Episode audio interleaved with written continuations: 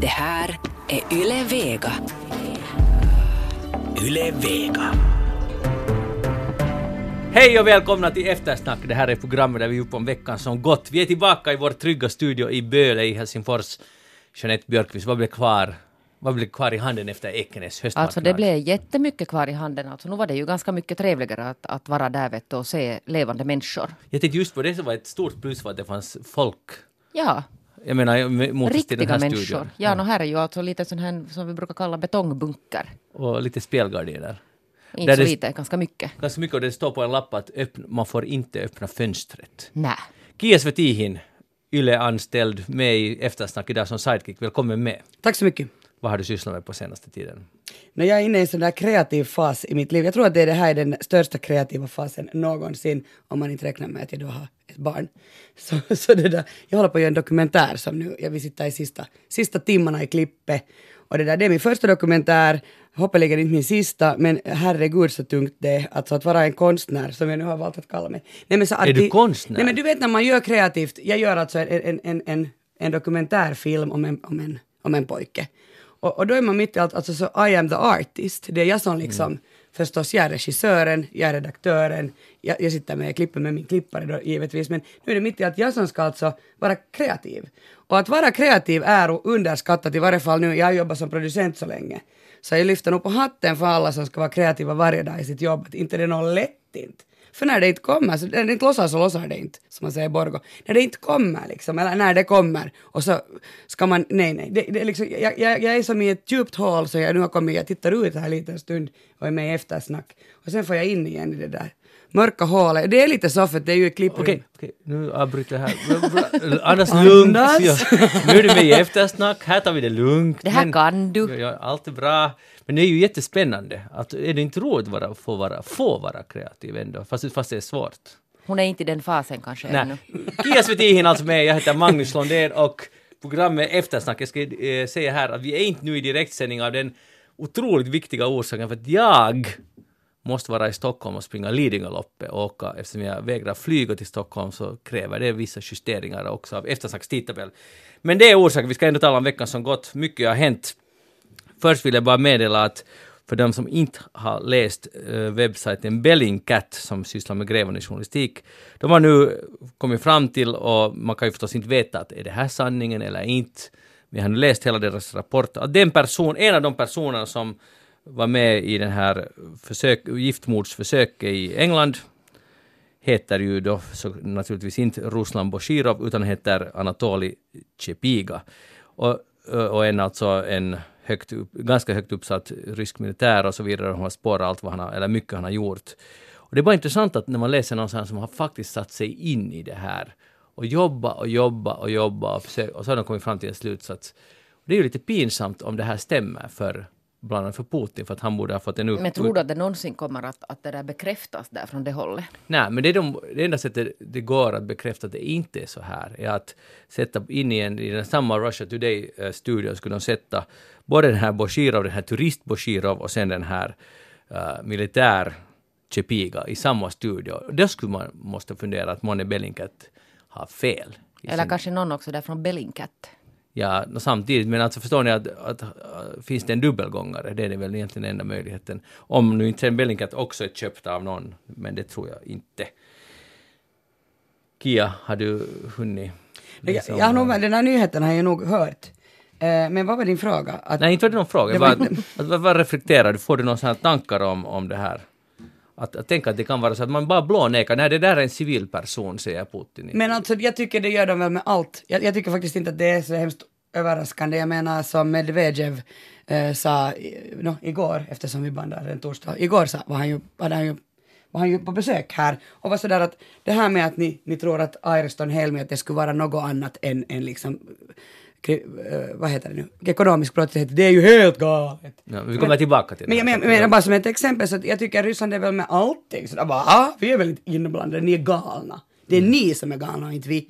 Så jag tycker att det börjar bli så mycket av det där, eh, naja, att ropa eh, att vargen kommer kanske. Ja, för, för deras del, att min tror man ju på något de säger.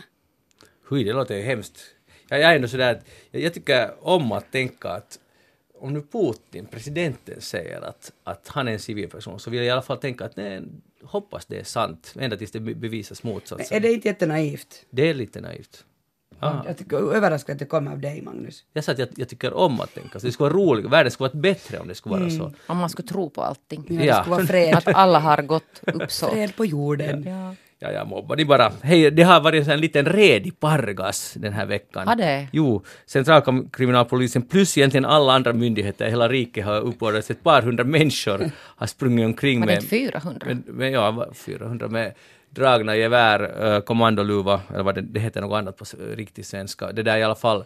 Sprungit omkring i, i, i de oskyldiga skogarna i Pargas och i skärgården och hittat tre miljoner euro i, i olika plastpåsar och i olika eh, kassaskåp och, och ha material och jag förstår inte hur det här kan stämma, men att hitta material motsvarande 800 bärbara datorer. Det måste finnas mycket USB-stickor som de har hittat då där. Och det där. Och nu ska också skyddspolisen ta sig en titt på det här och Oj, oj, oj! Hur har ni nu, har ni följt med det här noggrant, Jeanette?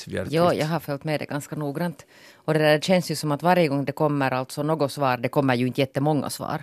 Men om det råkar i misstag komma något svar någonstans ifrån så uppstår det alltid två frågor till. Att det där, Vi har knappast hört allt. Pargas stadsdirektör beskrev det som att, att det är som att vara med i en deckare. Och det är ju verkligen nog som att, att det där lite följer med. Men det är jättebra för nu finns det någonting att snacka på när man går där. Malmen håller ju på, alltså Pargas city håller på att gå in i sin höstsömn. Det händer inte så Höll hemskt mycket. på. Höll på. Och nu finns det saker som varenda en i Pargas kan snacka om. Jag, Men de har väl pratat om det vad jag nu har förstått alltså, mina kontakter till Pargas. Att det har ju nog talats ganska många år om det här. Jo, jo, det har det. där lokalt. Men sen har inte riktigt någon annan. Det har talats både på nätet och så här, från mun till mun så att säga. Mycket har det snackats om, om Iriston-helgen, men alla kanske inte fattat, och jag har inte fattat att allt hör till samma. Nej, och jag förstod alltså inte riktigt dimensionerna av det här innan jag nu såg de här kartorna, alltså där det var utpripplat liksom att hur mycket, det är ju alltså enormt. Mm. Kia. Nej, jag tycker det är eh, lite, alltså det är ju jättespännande, m- hela den här. Alltså det, det som, som du säger Magnus, att nu, nu har man nu då i Pargas något att prata om i varje fall en tid framöver, och alla andra också. Eh, men jag tycker det är väldigt konstigt nog att, att man kan ge bygglov Alltså, va, va, varför har det inte ringt några klockor tidigare hos då, eh, fullmäktige? Alltså, eller de som ger byggloven. Men där Att- säger de att allt har gått rätt till. men varför har de, alltså jag, jag som är från Skärren, så tycker det är lite konstigt alltså att man, det är ju inte sådär bara att få bygglov. Hur har de fått bygglov till De har an, ansökt säkert om, eller det var- det har väl framkommit undantagstillstånd och då går det vidare och, och sen Ja, alla, alla har samma rätt att, att, få, att få de här undantagstillstånden och de har beviljats. Och man har väl säkert alltså, och det här när du talar om naivitet så jag skulle sätta ganska mycket på naivitetens konto och jag, jag förstår det. Alltså, och det som Ninöst också tag- tagit upp. Vi är ett öppet land, någon vill bygga här, någon vill bygga i skärgården, hämta, skapa massa arbetsplatser, massa Fast det då inte har gjort det. nej, inte turismen, men man trodde att det skulle skapa. Men plus att alla som har fått jobba, slå plåt där och dra elledningar och vattenledningar, det, det har ju varit nice för, för massa företagare där. Alltså, jag är- och de har betalat vitt. Så, så har alla vittnat om att de som har blivit anlitade av dem, sen är det massor som har säkert betalat svart, de har ju inte kommit fram. Men jag menar, jag menar att jag sätter det på det att att man, man är glad att det händer någonting. Och sen, sen börjar det gå rykten och jag menar, jag bor till exempel, uh, vi har landet vår lerhydda riktigt nära en av de här. Och där våra grannar åkte ut med sin bil, det är en sån här dead end, alltså en väg som tar slut. Först kommer det ryska huset och sen kommer det här sista huset, sen är vägen slut. Och han skulle åka därifrån på, på fredag och då hoppade ut ur skogen en sån här polis med dragna vapen och stoppa honom. Att vad gör du här? Jag, jag bor här, att jag, jag skulle vilja åka bort härifrån och då, då, efter många om och men fick han sen tillstånd att köra vidare. Och, och det här är alltså ett hus totalt malplacerat och det har snackats i alla år om det här huset, för det är alltså riktigt, vi ser det från oss. Uh, det här är alltså helikopterplatta och he- satellit så här dishes och, och så här, uh, torrfuru, kelohonka hus som inte alls passar in i skärgården, massor av asfalt. Alltså helt totalt malplacerat. Och jag, nu har vi ju tänkt att, och alla har tänkt, det händer aldrig någonting. Att hur kan det här ha fått byggnadstillstånd? Men det, om det har gått rätt till så... Men det där och- alltså, för jag tycker att det brukar det nog inte vara så att man gör alltså ibland också sådana helhetsbedömningar. Det är klart att lagen liksom tillåter säkert väldigt mycket och undantagstillstånd kan man... Man måste ju alltså inte få ett undantagstillstånd. Nej, det är ju liksom nej. en sån här övervägningsfråga. Men till exempel det här då när man tittar hur många små ställen det är och alla ska ha en egen helikopterplatta. Ja, Bara en sån att vill vi ha en skärgård där det finns alltså tiotals eller hur många de nu är sådana här helikopterplattor. Ja, det är det första mordet. Jag håller helt med. Jag, säger bara att, att det är naivt. Det har varit naivt och, och ibland är det helt bra att vara naiv också. Men det visar på att man är naiv, alltså godtrogen. Och, och det låter ju bara som ett negativt ord, men det är också ett positivt ord. Ett öppet samhälle är lite godtroget. Sen måste man kanske börja fundera nu när det har hänt så här, eller inte bara kanske, man måste, att man måste säkert begränsa kring strategiska områden. Men jag har alltså så följt med måste, måste kollas vem som köper, det måste ges tillstånd och så vidare. Nu måste man ju helt byta strategi. Ja, och det där, jag har ju följt med den här, alltså just den här, sån här markuppköps, alltså på den här fronten, alltså ganska många år.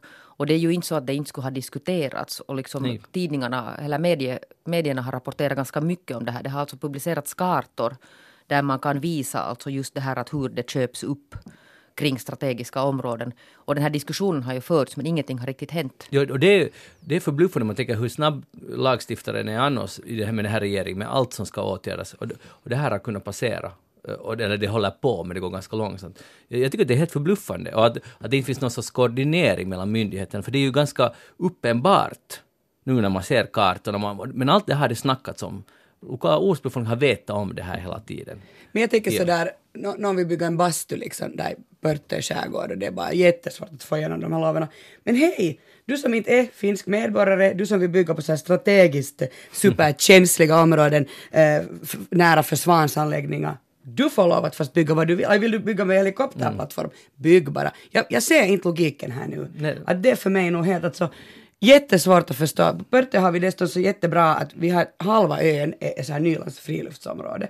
Vilket betyder att man får inte alls bygga där. Och jag som då redan har ett hus, så jag är ju nöjd. Jag vill ju inte att det ska komma flera hus. Jag vill ju att det ska vara en, en liksom ren skärgård på det sättet att det inte finns så mycket bebyggelse. För det är för mig det viktigaste. Så det där, jag tycker ju det är bra att man inte får bygga sådär. Men jag förstår ju de här som skulle vilja bygga kanske ett, ett till hus eller vill bygga en bastu de får inte igenom. Men här, här har de då, Airston Helmer fått bygga vad de vill. Men det är fartblindhet. Att det är just att den här bastun, är, all- det, det ska man gärna stoppa om det är lite för nära stranden eller något sånt. Uh, och, det måste hållas kvar si så många träd framför din bastu och alla möjliga detaljkrav. Uh, just för att det är så smått. Men sen om det kommer, fartbilden kommer, "Hej, nu kommer de här Helm, de vill bygga massor, här kommer, kommer massa stort. turism och stort och helikopter, wow, wow, wow, nu kommer det cash in. Så jag tror man man blir fa- fartblind och blir liksom, dras med i det där spelet på något och tror att det här är, att, att det finns så att säga en gratis lunch någonstans. Att nu, nu, nu händer det åt vår stad. Och allt var bara bluff. Men finns här misstankar om korruption, alltså att någon har köpt Det har talats om, men jag tror, personligen skulle verkligen inte tro, jag tror inte på att det kan. Men det, klart, någon har misstänkt det, men det, alla har gått ut och sagt att det är absolut inte på det sättet. Men det reds ju säkert ut nu när polisen tar tag hela halva poliskåren. Jag tror, och en viktig del i den här reden måste ju vara att visa musklerna, både alltså nationellt och Nej, internationellt. det är ingenting sånt. när, när är du säger- paranoid eller? Jo men tänk, alltså det de, jag tänker, de visar inte bara åt ryska ägare, utan de visar åt bulvaner. Att man ska lite fundera på vem man representerar och, och vem man liksom agerar för. Och, och det här är en ganska tydlig signal. Att det är ganska få som efter det här om, om man vill, som vill vara bulvan för någon diffus rysk miljonär som vill köpa något. Efter det här så är man kanske inte så tänd på det här uppdraget. Att det tar slut. Att på det sättet är det ganska effektivt. Jag tänker så här, eh, uh, Sharibor, uh, eh, nu, nu pratar jag som, som, som Sharibor, att vi är ju inte världens snällaste heller mot så här nya människor som kommer, som köper till exempel upp uh, något hus och lite renoverar det och, och, och vill bo där i skären. Så inte är vi ju sådär, oj välkomna, här är vi öppna och glada. Nej, så nu är jag ju väldigt intresserad av att veta, för, så som du säger Jeanette, och, och jag har också hört alltså att inte det är ju som att de, att de här människorna från Pargas och, och liksom som bor i skären där, för, första gången hörde om det här nu, med och med polisoperationen, att de måste ju ha varit helt oerhört irriterade på de här stora villorna som dyker upp där det inte ens finns några människor, utan de bara finns. Ha, ha- har du något mera skvaller om det här? Alltså människor hade med en skyltdocka hade ju funnits. Iklädda sådana här, det var ju någon bild på sådana det. skyltdocka som var iklädd någon militärkläder. I det där det huset som, där finns ibland en sån här, någon form av, vad ska man kalla det, gårdskal som ibland är där. Och jag, jag var där i måndags och gick, joggade där förbi, det var en bil parkerad, så jag tog den här registernumren. Alltså vad har du gjort där? Det Du har tagit registernummer, lite egen spaning. Ja, så kollar jag vem, vem, i vem är den här bilen månne registrerad och det är den här samma. Och jag kan inte fatta när ingen nämner namnet på den här. Jag skulle gärna göra det här men det kanske finns någon yle-policy. Och på den här mannen som är bakom allt det här. Ja, det Hans förnamn börjar på... Nej, men inte står det på Yle någonstans hans namn. Men nog i en Malta-tidning Jag skulle säga maltesen. Maltesen, han är, alltså, han som, alltså maltesen inom Så situationstecken. köpte sitt maltesiska pass. Ja, och det är han. Och han, han, han, han har då ett hus i Blesnäs, för den här bilen är, är registrerad i, i Blesnäs i Pargas. Och det, där, det är hans officiella adress, den här bilen, och han har varit där sedan 2009. Och det som jag inte förstår heller, att polisen slår till med 400 typer, eller totalt 400. Men det var bara logistiken. Ja, det var, bara, det, var, det var så svår logistik där i skärgården, det är så svårt. I alla fall, de slog till, men de har inte väntat tills den här killen vars förnamn börjar på P, de har inte väntat på att han kommer till Finland och nappa honom då, för han är hjärnan bakom det här, som alla säger. De har tagit sådana här små, små spelare som sitter nu fast. Och den här stora killen, han är inte fast. Han är, någonstans, han är kanske på Malta eller Ryssland, men ibland kommer han ju till Finland. Där skulle någon nappa honom. Om man nu har kunnat vänta i ett halvt år. Att du såg honom på måndagen? Nej, jag såg inte honom på måndag, jag såg hans bil på måndag. När, när Magnus var mitt i allt ute på länk där vid Ja. Iriston Helmi. Ja. Jag tycker det är lite suspekt här. Nej, det är inte alls. Det, som jag sa, så det är några hundra meter från oss. Det är en naturlig länkrutt. Och där gick jag förbi och där var mycket dött. Förutom då en helikopter, skinande fin helikopterplats. De kommer dit en, högst två gånger per sommar. Kommer en helikopter, raka, raka, raka, landar, är där två timmar, drar drinks, det, eller det vet jag inte vad de gör, och så far de tillbaka. Och, det här, och, för det har de byggt det här huset. Annars är det bara när, ibland är det en sån här eh, uh, gårdskall där och lite fixa. Och nu är det ju redan det ganska...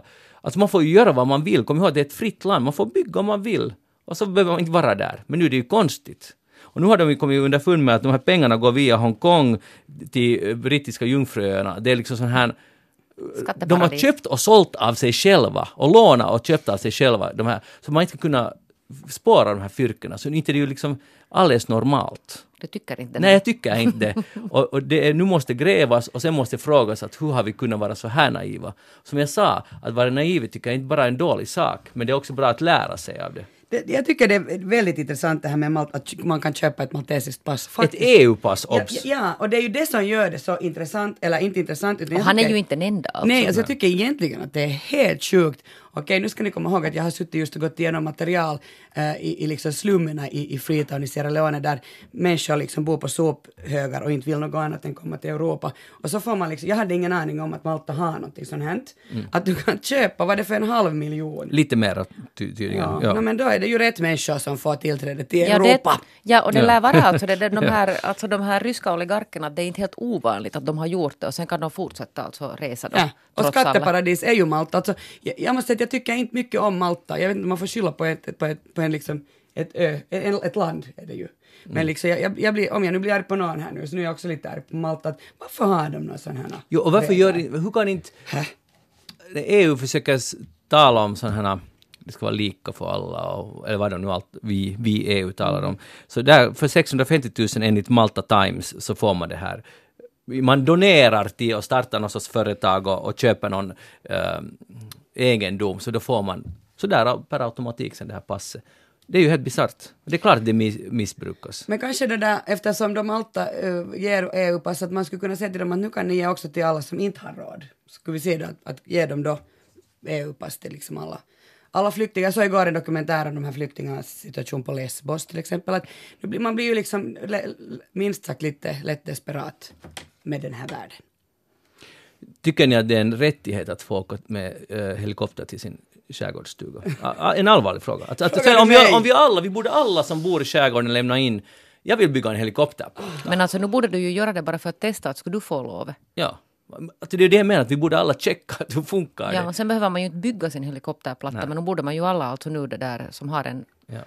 fastighet. Och man behöver alltså inte ens här fast flygtillstånd om man, om man bara sporadiskt använder den där. Så då, då, då är det sådär att det, det är liksom lägre nivå av tillstånd. Så att om, om alla nu skulle, alla skärgårdsbor, hej, ja, vitsi jag vill ha helikopterplatta.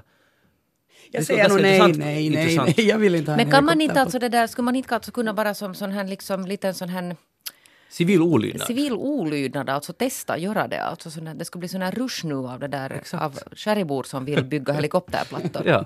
Jag tycker att det ska vara sån här fin alltså på något sätt Det skulle vara helt också. rätt. Precis, istället för att man vill bygga den lilla bryggan ut från bastun som man har fått nej för så, så skulle alla... Eller den här lilla tilläggshuset, gäststugan på 20 kvadrat som inte Som går du att flera år har bygga. fått nej för. Ja, Men nu för att frågar går. du. Får jag det där helikopterplattan? Det är just det här man måste satsa högre. Så, så tro mera på, sin, på sig själv och sin sak. Skippa det där lilla uthuset som du just just får bygga, som ni sa. Helikopterplatta istället. Vi ser hur det går om, om skärgårdsbefolkningen stiger upp i protest eller inte. Men eh, spännande har det ju varit och mera kommer det att komma. Alltså vi har verkligen inte hört det sista av det här. Och, och det är ju precis allt det vad de säger att det är inte. Det är säkerhetspolitik, det, det är stormaktspolitik och det är... Men nu är du paranoid. Ja, just det. Och det är militärfrågor. Allt i ett, ett enda... Och allt händer i Pargas. Ja. Helt fantastiskt. Barack Obama har varit i Helsingfors. Det där. Och jag tänkte fråga, Om vi var där och tittade ja, jag tror för att ni... 2000, var det någon som skulle gå och se honom någon sekund och betala 2000 euro Ja. för biljetten tror jag att jag såg det ja. skymta förbi. Alltså vad kostar det att gå? No, det, var nog, det var inte billigt. Det stod allt mellan 1600 euro var det, plus moms var det billigaste och sen uppåt, några tusen uppåt. Men vem går alltså och tittar? Det är, det är? Nordic Business Forum heter det väl. Och det där, där är det helt fullsatt och det är en grym pangsuccé. Men är det så här att, att deras jobb betalar? Att skulle jag kunna gå till min chef och vara sån att ska jag skulle gå och lyssna? Kia, du skulle inte, du skulle kunna gå men du skulle inte få gå. Men alltså vem är det som då som får gå och lyssna på? Nå, Men säkert den som betalar. ledande affärsmän och kvinnor som, men det, det jag ville diskutera egentligen inte kanske det här priset så mycket men finns det människor som är värda så mycket, förstår ni, bara för att de kommer dit och läs, läser upp ett tal som eventuellt någon annan har skrivit. Tydligen eftersom människor betalar Ja, för det här. efterfrågan. Mm. Men tycker ni att det, blir ni alls tilltalade? Jag tycker man skulle kunna höra Barack Obama tala för, en, för 2000 euro. Är det något som ni Alltså alls det skulle där, kunna... man får ju, man, kan- nu kan man ju titta på, på honom på Youtube helt gratis. Alltså, han har ju hållit en hel del tal Hmm. här längs med skulle inte de streama det här? Jag tycker att jag har sett På någonstans. Hesari, så- jag ville först att wow, man kan streama och se allt, men sen visade det sig att streamen var från eh, den, liksom, den lilla scenen. Lite som man skulle streama Ah, från Amos när de visar Chess på Svenska Teatern, så streamar man samtidigt från Så Amos man hör bara liksom i bakgrunden det Ja. där Obamas tal. Men jag tänker Ja. att det skulle vara jättemärkligt att de skulle kunna streama det här exakt det vad människor Ja. har betalat. Två ton ungefär. Ja. Det där, no, eh, okej, men det är ju inte ovanligt att ex-amerikanska presidenter gör så här, men tänk sånt liv. Att, jag undrar, den där bubblan man lever i, man är medveten om att man får, vad kan man få? Och han, har, man kan tjäna alltså hundratusentals dollar per timme för att hålla, läsa upp ett tal. Jag Alltså, kan det ju är inte säga helt att de här fantastiskt. vanliga människors arvoden är ju inte riktigt på den här nivån. Nej, det är nu inte riktigt det. Om nej. man håller några föreläsningar. Jag, jag läste det där att Bill Clinton har gjort eh, helt lika na, efter att han blev, äh, in, inte mera var president och fick något 200 000 dollar per tal. Ja. Att just det där, Net- Jeanette vad brukar du få? När du Kanske inte, inte riktigt. Nej, det är inte liksom 200 000 Inte, inte någon promille kanske ens av. Du, när du sa det dessutom det där med att, tänk att man vet ju inte, att antagligen är det ju inte ens liksom Obama själv som har skrivit sitt tal. Så vad är det egentligen värt? Ja. Och dessutom är hon, Michelle, mycket bättre talhållare. Han är nog bra. Han är nog bra. Ja, men han, hon är ju... Jag, jag börjar, man får säga en naiv tår i, den där positiva naivitetståren i ögonen när hon talar. Nu fick jag också nästan då när han höll sitt första, han hade, han hade, någon hade filat det här talet ganska mycket, då när han blev första gången vald. Yes we ja. can. Det- ja, ja. ja. det talet när han blev vald och talade om någon slavhandel och så, det var, det var fantastiskt väl, så här, Okej. väluppbyggd Men retorik. det kan man ju alltså titta på då om man känner sådär att man vill höra honom Exakt, tala. och det är billigare. det är mycket billigare. Och det som var det nu, det var, då levde vi i en så naiv tid att vi trodde att nu blir allt bättre när Barack Obama Men jag skulle nog president. jättemycket vilja veta att det där, om det nu kommer en sån dag när Donald Trump slutar vara president. Så då betalar du nog. Nej, utan det där, månne han kommer att vara alltså lika efterfrågad. Månne, månne liksom folk kommer att vara redo att betala för att, för att det där går att lyssna på honom. Det här Säg är att alltså han om, kommer- eh, Jeanette om sex år, det är inte om två år som Nej. du hoppas, utan det kommer vara om sex år. S- Säg inte sådär. Det kommer vara om sex år. som Ja, jag kommer tror- jag tror- Ja, men man betalar väl gärna för att inte behöva höra honom tala. Att om, om det skulle finnas en sån, eh, en sån, ett sånt alternativ.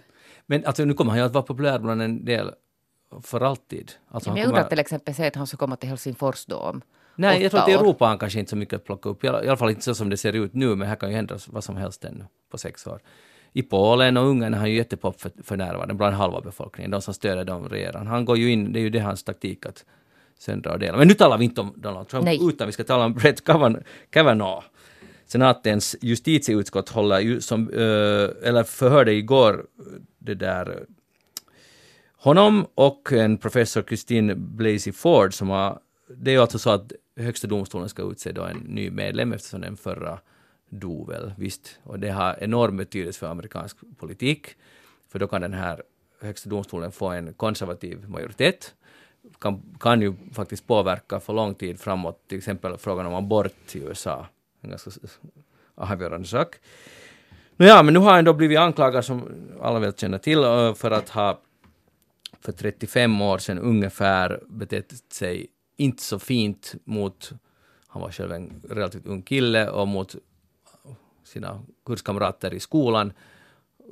Supit dem fulla, alltså mot tjejer och, och påstås det alltså. Och uh, inte våldtagit någon men att betett sig helt enkelt väldigt olämpligt. Nåja, men det som, och, och där förhören och hela det här drama utspelar sig i hela USA är ju liksom i, i, vad ska man kalla det, paralyserade, för det, det är ju en delat 50-50 vad folk tycker. Men det som är intressant i den här frågan, så här för, för oss som inte är i USA, är kanske det att hur ska man be, betrakta anklagelser som är, det har varit flera, det är inte bara en kvinna, det är flera kvinnor, så, sådana som är över 30 år gamla. Hur, hur reagerar ni när någon, att det här hände för 30 år, jag kommer inte ihåg exakt vad som hände, men jag vet att det var han och det har gett mig trauma för resten av livet. Jag har inte polisanmält det, för det är det Donald Trump har tagit fasta på. Uh, att, nu inte kan det ju vara någon när man inte har polisanmält. Hur reagerar ni på det?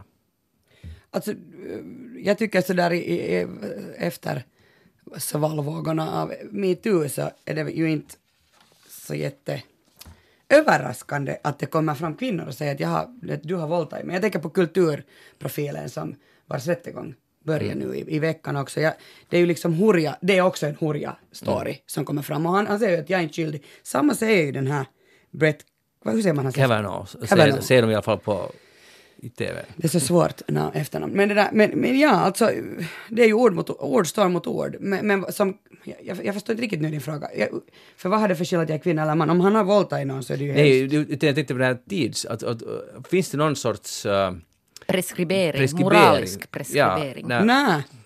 Svin är han väl. om det är sant. Men om man är ett, ett, eh, jag säger nu att jag tycker så här, men jag tänker om man är ett 16-årigt svin, är det en skillnad med att vara 16-årigt svin och vara en 30-årig eller 50-årigt svin? Du? så mycket nog att jag tycker inte att du behöver kanske då få den där platsen i högsta domstolen. Så mycket borde det nog påverka. Mm. Att klart att han är säkert en annan människa idag. Om det nu är, det här, jag tycker det, det svårt här ju nu är att, att ingen dom har fallit. Så det där det är ju hans ord då, mot, mot fem kvinnor å andra sidan. Ja, men de är nog inte alla helt, men vi ser säkert tre, fyra väldigt seriösa, ja. Mm. Så nu är det ju liksom, alltså jag menar inte, inte, tar man väl bort det från, alltså nu har han ju gjort, om han har gjort det så har han ju gjort det, givetvis, så då, då är han ju nog ett svin, tycker jag. Alltså jag tycker inte att man kan vara sådär. Kan man aldrig göra bot och bättring? Men det, Nej, problemet nej. är kanske att han inte då i så fall erkänner det. Ja, nu kan man, man kan ju bli en bättre människa. Mm. Eh, man kan väl bli en, alltså om man är en brottsling så kan man ju bli en bättre människa. Men nu då tycker jag behöver det man ju erkänna först. Men jag, ja, och sen tycker jag kanske att, att inte, får jag, inte behöver man ju då bli alltså sådär högt uppsatt. Att, det är ju det att han är ju ingen vanlig människa. Nej, Om han skulle vara en vanlig människa så är det lite annat. Inte vet jag ens om det är annat, alltså jag menar bara det att, att jag, jag, han alltså, ju helt tydligt alltså, om, om det är sant det här så tycker jag att han, då ska han också betala priset för det.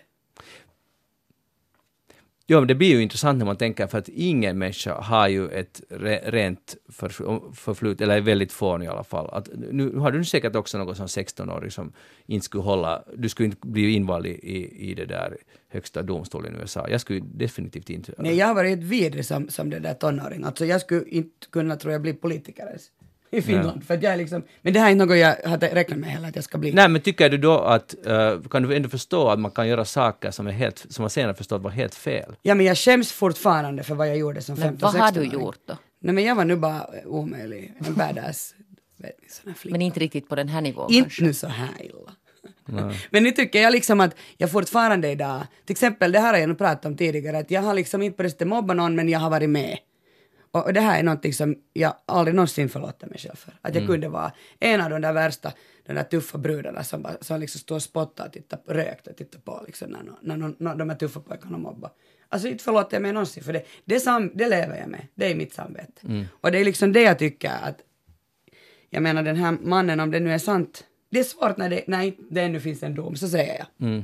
Men, men det, skillnaden mellan dig och, och, och honom är ju att du säger nu att det här har skett och du skäms över det och du, du ångrar det och så vidare. Han, han säger att det helt enkelt inte har hänt. Men det Men- här är men- också och svårt att säga eftersom inte finns en dom. Nej, men, så den här diskussionen är nog svår, men så hypotetiskt om han skulle vara skyldig då, så då tycker jag att skillnaden mellan Kia och Brett är just det här att ena kan stå för det, det var, det var fel och jag har vuxit upp. Andra säger att det är helt enkelt blånekar.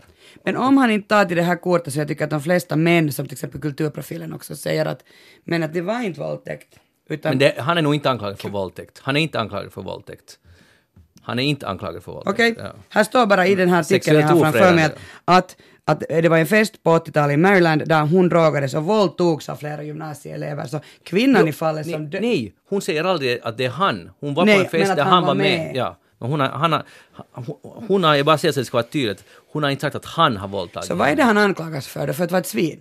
Nej, ja, men va- no, på olika fester så de hade någon sån här taktik att de skulle supa tjejerna fulla så att de sen skulle komma åt att eh, ha till exempel sex eller något sånt här. Och, och, och Är det den- inte våldtäkt? Nej, no, och det, ena, men det, han har inte anklagats just för, personligen just för det. Han var med i ett gäng som sysslar med det här. Och sen var det ena kvinnan som han la, stängde in i ett rum tillsammans med en kompis, la, eh, och det är hon som nu vitt, eh, vittnar där, har vittnat, vittnade. Och, och han la handen på hennes mun och det var en jätteskrämmande situation och otroligt obehagligt. Hon har levat med det här haft ångest för det här länge. Och sen hade andra, de hade varit helt i fyllan, de här killarna, och så den andra killen då på något sätt hopp, han var på henne, så den andra killen i rummet hoppade på dem och sen de rullade runt och så kom hon ut därifrån. Men hon var helt traumatiserad. Men det var inte liksom absolut inte en full, men hon var rädd för sitt liv. Hon trodde att nu blir det en våldtäkt, men det blev inte. För det avbröt så att säga, eller någonting hände. Jeanette, Ska jag sy ihop det här åt er? Ja, att det där, gör vad, det. vad, Ja, vad, vad man kan säga alltså nu på basis av den information vi har. Utifrån den information, Utifrån den ja. information vi har så kan man ju skicka en hälsning till ungdomarna att allt vad ni gör kan ha konsekvenser. Att tänk efter när ni ännu hinner påverka era liv. Och då skulle jag säga att, att det där är en bra hälsning, men jag lä- lägger till ett sån här fotnot här. Att det är ju inte saker när man gör tokiga, positiva saker. Nej. Att man ska, måste behärska sig, men Nej, men just jag det här talar som om så- skadar andra. Ja, Där. att det kommer allt. Och det kom- respekt. Det kan komma, det har vi lärt oss, det borde alla ha lärt sig i dessa dagar, att, att i, i, i våra tider så kommer allt efter dig i något skede. Ja. Men jag skulle bara vilja att det där inte skulle betyda att alla blir otroligt korrekta i det avseendet. Att, man, Nej. inte- att man inte ga- wild and crazy, Nej, vilket det får är man en vara annan sak än det här. crazy, men man ska inte begå brott alltså, sån här som skadar andra. Men, men, men okej, men givetvis, alltså, du, du, Och jag fick lite mobba. mera info här nu eh, med den här mannen. Fast här står nu också den här artikeln från Svenska Yle som har kommit idag att, att han är också anklagad för en våldtäkt på en, på en båt. Ja, men han, Men han säger ju att han inte ens har varit på Ja, båten. ja. Och det här är ju det som är så svårt när det är ord mot ord. Men ja, alltså när man är 16 år gammal så jag är ju ett levande bevis på att man kan ju vara mycket dum i huvudet. Men alltså som du också sa Magnus, att är, man har ju oftast gjort lite ko- konstiga saker. Man är ju ung och fattar inte. Men jag tycker ju nog alltså att det är någonting man måste lära sig att leva med och har man gjort illa och ofog, jag var också ganska bra på sådär ofog, alltså Mm. att söndra roskisar. Nu blir Har du det- sådana roskisar? Säkert. Det är preskriberat. det är, pres- är det preskriberat? Ja. Att nu? no, inte vet jag nu Nej, att ser du nu. allt kommer tillbaka, ser du. Vad, vad hade du för position här på Yle nu? Ja. Är du fastanställd här? Nej! Så det där, ja så att man kanske alltså, tänker jag att man kanske måste då faktiskt erkänna det och sen leva med det. Alltså, för att så inte kan jag ju vara sådär att nej men det var inte så farligt. Att inte, inte tycker jag att det var så farligt. Jag var ju ett svin. Alltså det kan jag säga själv. tycker jag inte att du ska sitta där och- vara så sträng med dig Det här är själv. Bickningsradion. Det är Ja. ny, ny Jag märker det, vad är det? Alltså, Vi hamnat fortsätter, jag är för känslig just nu, jag är i en så känslig process i mitt liv. Det är den här Bra. kreativa Jeanette fasen. Björkqvist, vad har du tänkt på den här veckan? Nu hör du det där, jag tittade här på, på måndagen på MOT, alltså det här finska grevprogrammet och de hade gjort alltså i samarbete med, med Uppdrag granskning i Sverige ett, ett där, eh, no, MOT hade gjort ett halvtimmes program om så här surrogat eh, föderskor, som nu för mig var kanske alltså ganska nytt och tror jag för säkert ganska många andra också. Att det tydligen då finns en sån här ganska eh, liksom business på det här. Alltså människor som, som av olika medicinska orsaker i Finland och i Sverige och andra länder inte kan få egna barn, till exempel för att man har mist sin livmoder. Kan det där, om man har mycket pengar, Eh, så i princip alltså det där försöka sig på att få ett barn i någon annans mage. Eh, det här är då förbjudet i, i Norden och många andra länder. Europaparlamentet godkänner inte heller det här. Så den här businessen, alltså de här privata klinikerna finns utanför Europa, bland annat Georgien och, och sådana länder. Och det här var, jag blev på något sätt jätte fascinerad och, och, det var mycket diskussion där på, på finska sidan i början av veckan. Och det där, men jag kunde inte riktigt liksom formulera att, att, att det är någonting här som inte nu stämde. Alltså som inte riktigt, man kom inte riktigt till skott i det här MOT. Så sen tittade jag på det här Uppdrag granskning som då är en timme. Det var alltså huvudsakligen deras material. Och, och det finns ju alltså bland annat då en sån här, sån här enligt klinikerna, sån här att, att de som blir sån här alltså surrogatmödrar. Det betyder alltså att man har en äggcell och en spermie som befruktas och sätts alltså in så att den här, den här mamman som bär barnet har ingen biologisk uh, sån här koppling till det här barnet. Det är bara en annan, ett, ett annat barn man bär inom sin egen mage. Och de har då sådana, sades det, stränga regler för att, att man måste vara i den här bättre medelklassen så att det inte får vara ekonomiska motiv som, som betyder att fattiga kvinnor ger sin livmoder till rika människor för att, för att det där få pengar. Och det visar ju sen att det stämmer ju inte alls. Äh, jättemånga av de här surrogatmammorna som de hade hittat var alltså uttryckligen fattiga människor som försökte alltså rädda sin familjs ekonomi. Och det är ju väl ganska uppenbart att det är så. De här surrogatmammorna har tidigare funnits i Asien, till exempel i Indien, där man sen alltså hade där förbjudit dem för att, för att det finns alltså en jättestor risk för sån här oetisk business i detta. Får jag fråga Sakat, varför skulle man, om man är välställd och, och, och mår bra, varför skulle man då vilja hyra ut sin livmoder? Alltså, no ja, för man bara kiva. Av altruistiska skäl, att man vill alltså hjälpa någon. Och där fanns alltså en sån här mamma som som var framplockad som en sån här modellmamma. Att hon vill helt enkelt bara hjälpa andra. Men det, där, det har på något sätt blivit så där att det har tvinnat i mitt huvud det här nu. Jag har inte riktigt kunnat det där ta ställning till att vad tycker jag nu egentligen om det här. Men jag tycker kanske att det är lite problematiskt.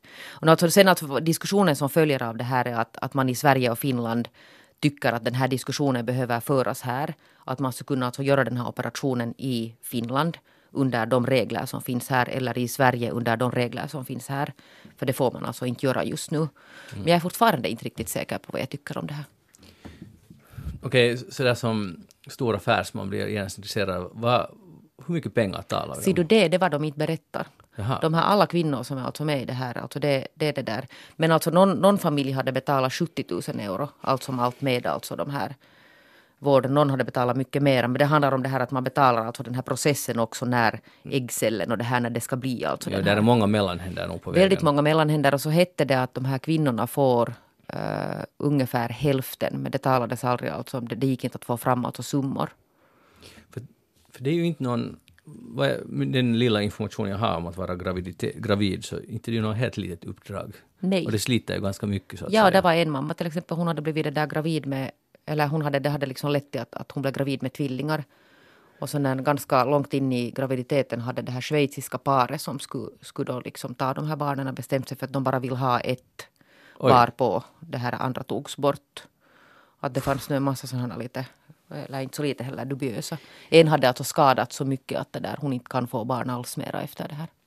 Jag tycker att det är jätte, jätte omoraliskt och fel. Jag tycker inte att man kan göra så. För just därför den där överhängande risken att det är fattiga kvinnor som hyr ut sin livmoder för att kunna betala. Men sen har du alltså i andra änden de här alltså jättedesperata paren som vet du har så stark längtan att de sa att man tappar alltså liksom allt förnuft av den här längtan som gör att man liksom då går in i någon sån här... Och för dem är adoption inte ett alternativ alltså? Mm, det där, vad jag förstod så, så kanske inte alltid. Ibland men, men inte alltid. Men adoptioner, alltså antalet adoptioner i alla fall i Sverige har, har sjunkit och den här alltså sen formen av, av det där operationer har, har börjat öka. Men jag tänker att ifall man liksom är syster så skulle det vara lite mer okej. Okay. Att, liksom, att om man har en syster som går, alltså jag menar, men jag skulle kunna tänka mig att göra det, att min, jag har två systrar. Så det där att ifall det skulle uppkomma ett sånt problem så skulle jag kanske kunna Men jag skulle nog måste fundera på det. Jag har som sagt varit gravid en gång och nej, det var inte något kiva. Tyckte jag. Och, och speciellt liksom inte med alla de där mentala tänker jag mycket på. Alltså fysiskt är det ju jättetungt att vara gravid och föda. Men sen alltså mentalt, jag, vet, jag förstår inte liksom hur man kan bära ett barn som inte är ditt eget och som växer inne i dig, som inte är ditt eget. Men alla tänker väl kanske inte på samma sätt som du. Jag menar, Nej men det är jag som fick frågan. Eller tog frågan. jo, jo, men du, nu satte du in din inställning till att vara gravid eh, på, på någon annan. Det, det, kan, det kan ju åtminstone teoretiskt finnas någon som tycker att jag gör det här, ja, jag gör det för att tjäna lite pengar, men det, det är helt okej fast det är inte mitt barn. Nu, är det ju möjligt att det kan vara så. Hos någon. Mina det där släktingar bor i Georgien och det där min farbrors fru jobbar faktiskt en kort tid för en sån här, eftersom i Georgien finns det många Jo. kvinnor som, som hyr ut sina livmodrar. Hon jobbar nog inte många veckor, att hon, hon klarar inte av det eh, moraliskt. Att det var liksom, det, det var helt enkelt sådär att det är liksom, it's something fishy here, alltså att, att det kändes inte rätt. Och, och det var nog inte så att hon liksom, det här var hennes liv, drömjobb, utan hon blev erbjuden ett jobb och tog det. Att jag vet inte, att var det så att hon kanske inte hade ett jobb just då, men sen så, så sa hon upp sig för att det liksom, moraliskt klarar hon inte av det. Ja, jag tror att jag har pysslat för mycket med så här människohandelsfrågor och sån här exploation av det där kvinnor i, i sådana här sämre ställda länder. Så det är det som får mina alltså klockor att ringa jättekraftigt. Och jag tror inte de ringer helt, så att säga, det är inte något falskt alarm för att det är ju klart att där det finns, världen är ändå indelad i rika och fattiga och en del där är mittemellan men men det är klart att om det finns den här möjligheten att tjäna pengar, så om inte man har något annat alternativ. Nej, det var man, till exempel från östra Ukraina någon kvinna som berättade att de hade finansierat alltså en bostad för de behövde flytta bort från krigszonen. Ja. Och det fanns inga jobb och det fanns ingenting annat. Men då kommer ju någon att säga, Nej, men är det inte bra då att det finns en möjlighet att de flyttar bort från krigszonen? Vad, vad säger ni då? Att man nu kanske måste som hyra då ha det där egen kropp. Jag vet inte. Jo, jo förstås. Alltså, det, en det är ju helt horribelt, men, men hur, hur argumenterar man sen emot det? Är det ett fritt val? Ja, Det är ju det är nästan inte ett fritt Men, val. men, men det är ju samma som att, att jag kan inte säga hur det känns att inte kunna få barn. Alltså, nu tänker jag på, på alla de här desperata parerna eller, eller då också ensamstående människor som skulle vilja ha barn. Att inte, inte, inte kan jag, det är omöjligt att säga när jag själv har. Det, jag har varit så lyckligt lottad att jag har kunnat få ett barn. Så det är nog en jättesvår fråga men, men jag håller nu fast ändå vid. Jag tycker det är omoraliskt. Magnus? Nu, jag håller helt med. Ja. Klart, klart, det är klart det här, det ökar ju bara ojämställdheten i världen. Och det, sorgliga, det här är ju bara ett symptom egentligen. Så, så kan vi täppa till det här hålet. Och jag menar bara att det här är än en gång en mycket större process. Det, är att det finns kvinnor i Ukraina eller i Georgien som måste ta ty sig till det här. Det är ju det Och det finns i här. Kenya finns det också en Ja. sån här klinik. Kia Svetihi, vad har du tänkt på den här veckan? Ja, det där, jag har tänkt på mobbning. Faktiskt eh, blir det här ju en liten åsnebrygga där från vad vi tidigare pratade om. Men i och med att jag, jag själv liksom kan helt medge att, att jag inte har varit liksom nå, någon saint när jag har gått i skolan. När blev du saint sen då? När jag började gymnasiet så. Det var en kort period i mitt liv som jag inte var så snäll. Men alltså jag säger mera det där att, att jag tror liksom, jag hävdar också, jag har ju varit lärare, att de flesta har mobbat. Och har du inte mobbat så har du varit så här som jag, passivt med och inte sagt något. Men det, där, det som jag tänkte prata om är, är dagens mobbning, som jag upplever den så faktiskt på sociala medier och faktiskt främst på Facebook. Den här fruktansvärda mobbningen som försiggår där av ingen mindre än mina föräldrars generation. Och när du pratar liksom om mina, alltså de som, jag är 38, som mina föräldrar då. När, när de liksom upptäckte Facebook och började vara med, och sen fick, det finns liksom inga, jag pratar alltså inte om mina föräldrar utan om människor som är på Facebook som är i deras ålder. Alltså 60 plus. Ja. Så jag, ja, det, där, det finns liksom ingen spärr. De fattar inte liksom att, att människor kan bli sårade av saker de skriver. Speciellt i sådana här, eh, att någon skriver någonting, att eh, jag tycker mer att katter, in, man borde inte ha innekatter, och sen börjar det komma, tuk, tuk, tuk, tuk, tuk. så börjar de liksom, och, och, och då, som de kallar det, debattera, men alltså mobba varandra. Eh, och mobba liksom också människor som inte är med där i den här diskussionen.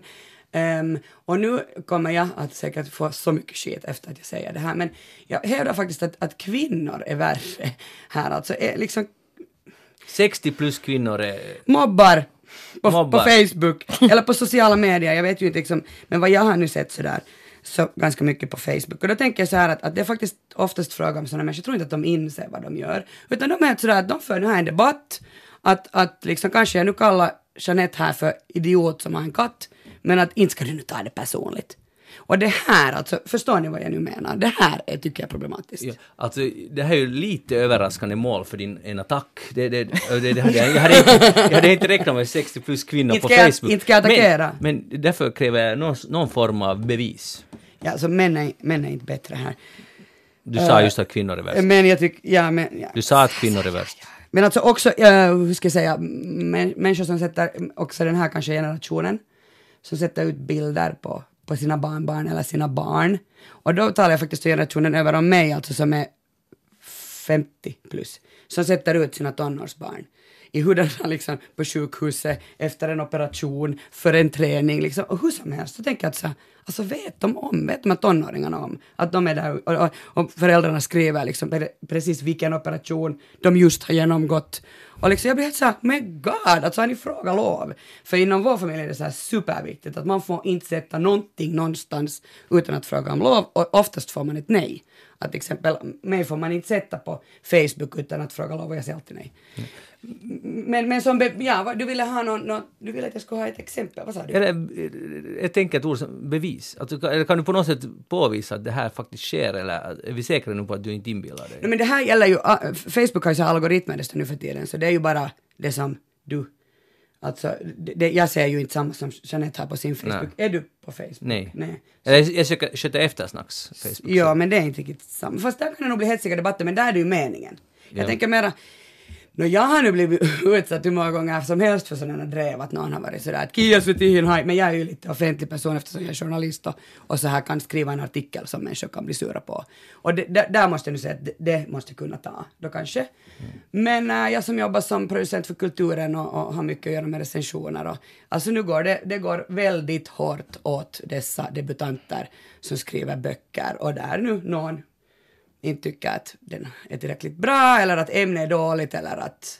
Här senast såg jag nu någon hetsig debatt igen om att man inte får vara utarbetad som 30-åring för man inte vet något. Och liksom, det är den där stilen bara att jag blir lite trött. Okej. Jeanette, ha- har du, har du belägg för det här? Eller har du sett något belägg för det här? Nej, men jag tror att jag någon gång tidigare har sagt att jag vet inte, det kan hända att det liksom också är där i den generationen, men att, att jag har sagt att, att när man ser osakliga debatter på, på de här sociala medierna så är det nog ju jätteofta lite äldre, alltså lite de som borde vara lite mogna. För de som är alltså nya på något sätt i den här världen där man kommunicerar på nätet, att, att, att det verkar nog som att de här, den här ungdomen är lite klokare än till exempel min generation som på- ännu testar sina gränser. Att, att jag skulle kanske sänka åldersgränsen i sådana som inte riktigt kan föra det där sakliga debatter. Men för givetvis eh, får man ju ha hurdan åsikt som helst, det, det är inte det jag säger. Nej, det får men man man ha, behöver men- ju kanske inte skriva, alltså det blir på något sätt så jättefult. Jo, det kan bli alltså riktigt fult ibland. Och det där. Sen vet jag inte att det där, vi har talat med mina kompisar om det här, att, att om man inte alltså använder smileyn till exempel, så kan det också påverka hur tonen alltså i inlägg ser ut. Jag har en liten spaning nämligen på det här och det är därför jag nu liksom, jag ville inte könsindela men nu gjorde jag det ändå. Så jag tror nämligen att de här kvinnorna då som, som har nu så här starkt behov av att få ett utlopp för sina känslor och säga riktigt alltså vad de tycker om precis allt, om alla.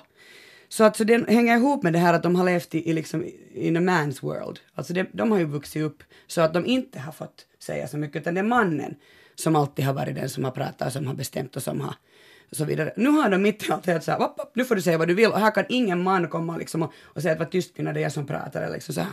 Så jag tänker så här att nu är de bara, äh, kopplet är, är loss och nu liksom får de bara härja på fritt hur de vill. Men jag skulle liksom vilja säga det här nu till, om det finns någon som lyssnar, att det där, att tänka efter, för för mig, jag upplever det att jag tänker som, som, här, som är mobbning och att man kanske liksom två gånger tänker innan man publicerar sin kommentar, kan jag såra någon med det här? Att jag är ändå i text, det är så svårt när det är text. Saken klar. Där, där kommer besked från Kia Svetihin. Vi hoppas få bättre webbetikett, Ja. som det heter. Tack. Jeanette, tycker du mer om gräs eller träd? Herregud vilken fråga. Mm, Svara nu på No, det frågan. beror på vilket träd. Ni Träd, skog, träd, träd, enskilda träd eller Det gräs. där kanske är träd. Du diggar mer Kia. Gräs. Gräs. Du, du är på gräsets sida. För nu har det kommit en ny eh, fin undersökning som har publicerats i, eh, ja vilken tidning var det nu? Men i alla fall gjord av University of Illinois. Den har börjat fundera på varför går det så dåligt i vissa skolor i Chicago. Så de börjar, uh, att helt enkelt eleverna fixar inte det. Och för vissa går det helt bra i vissa skolor, som i princip är socioekonomiskt båda lika usla. Eller svaga, ska vi säga, kanske hellre. Nåja, nå, så började de, de undersökte, jag tror att det var ungefär 300 skolor, 318 skolor, eh, statliga skolor eller kommunala skolor, och fotade dem uppifrån med syfte att ta reda på vad finns det för växtlighet ut kring skolan, på skolgården helt enkelt. Och så kom de fram till att de skolor som har träd klarar sig mycket bättre. Om det finns bara gräs har det ingen effekt. Om det inte finns något så är det liksom lika dåligt som gräs. Och då, har, då ser man ju genast att men, det kan ju bero på massa andra olika faktorer. Det kan bero på föräldrar, hur bra, hur närvarande är föräldrarna, hur bra är lärarna, hur stora är klasserna. Och de har försökt utesluta alla de här och så kommer de fram till att det finns bara, och de är inte helt säkra på det här, men de är ganska säkra. För att om det finns träd på skolgård, närhet till träd, riktiga träd, så ökar på något sätt elevernas prestations och koncentrationsförmåga. Okej, okay, man kan säkert ha massa invändningar mot det här, men som en tankelek.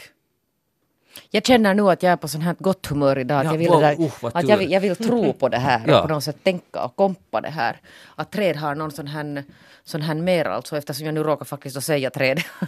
Eller det var bara råka, det var ju helt klart. Ja, jag var absolut precis. av den åsikten att träd är bäst. Trevligt.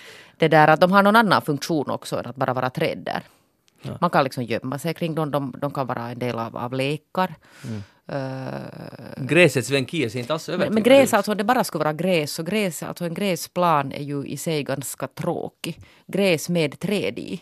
För Liksom träd är individer, men gräs är ju bara så här, det är ju som asfalt i Nå princip. nej, varje litet grässtrå är en egen individ. Men alltså det ger inte så mycket upplevelser om du bara har till exempel en gräsmatta.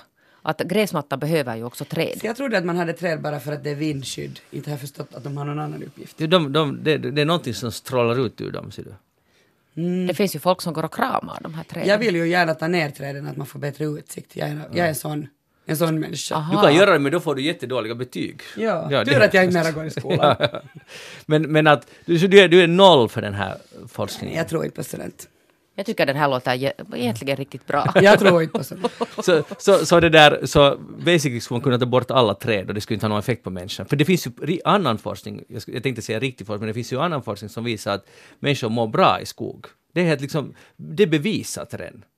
Och du sitter här och vill ta ner de där träden. Inte vill jag ta ner alla träd, Magnus. Jag vill ta ner de som är i vägen för min utsikt. De som är bakom mig. Alltså visst tycker jag ju om att gå i skogen. Men Ja. det där nu är jag hellre så att jag har, jag, om, om jag måste välja så här att är jag liksom på backen där det är gräs och, och hav eller är jag inne i, en mörk skog. Så det är lite som att är du en sån här insjömänniska eller är du skärgbo? Mm. Nå, jag är skärgbo.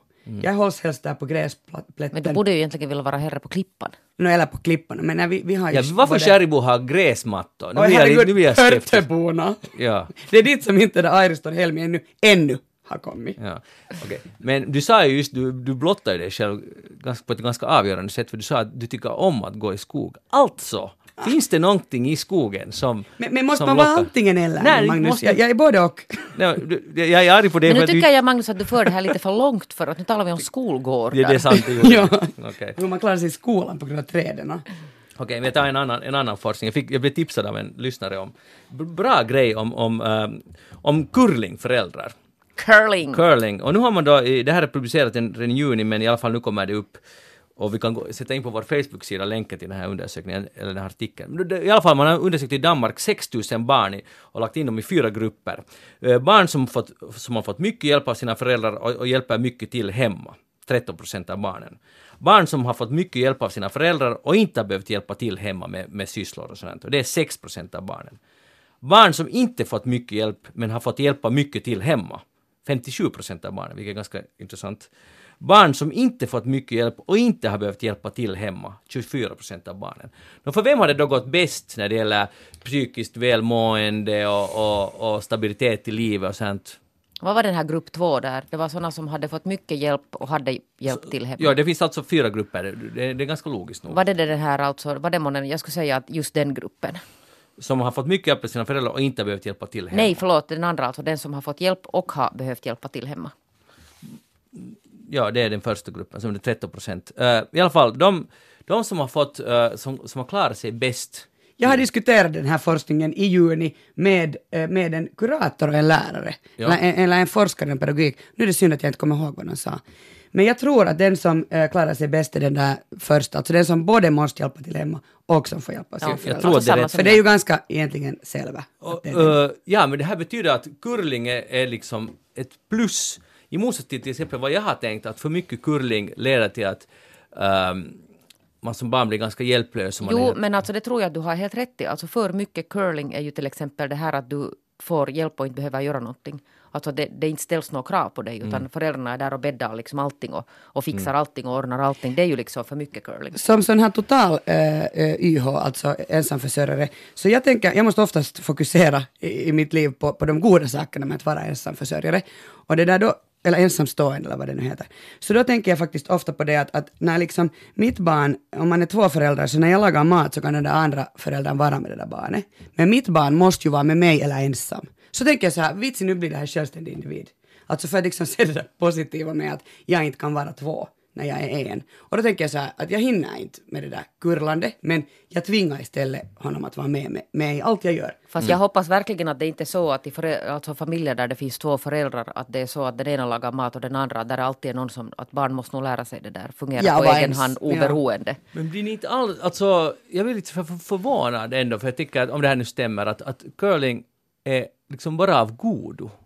Nej, alltså curling är inte alltså bara av godo. Aha. Men Alltså, forskningen säger så. Nej men alltså det, det, är alltså det, det finns olika nivåer av det här curlan. Det är klart Okej. att, och det tror jag inte att det är liksom, menar, cur, det är ju inte curling, det är ju alltså normalt föräldraskap. Mm. Att du stöder ditt barn men du också kräver av det. Inte det är ju liksom curling. Mm. Den här överdrivna curlingen är det här att, att du alltså uppfostrar individer som inte kan någonting när de kommer ut ur ur familjelivet, alltså ska börja klara sig självständigt. Det är ju den här som det har gått för långt. Det är ju den här liksom själva curlande. Okej, hur tur att du sa, la de här på plats, för jag blev lite orolig att man borde curla mera. För det är i alla fall ett råd som inte ges så ofta, att eh, curlar du tillräckligt? Nej men jag skulle Det- nog det- det verkligen kommer- inte ge det rådet ännu heller. Nej, nej, det var bra, bra att det, att det blev klarlagt den saken. Jag var ju sen förra uh, söndagen i Ekenäs, gjorde jag comeback och såg på Ekenäs IF mot Helsingfors IFK. Alltså, De vill här- inte komma ihåg det här tror jag, där, de där Ekenäsborna. nej, men därför jag ville ta upp det. Ja. Men tänk alltså att du har, du, du har varit i Ekenäs på fredagen, sen har du varit i Ekenäs på söndag, och så har du varit i Pargas med Airston Helmi. Alltså, jag har hunnit hur hinner du? Det är helt otroligt.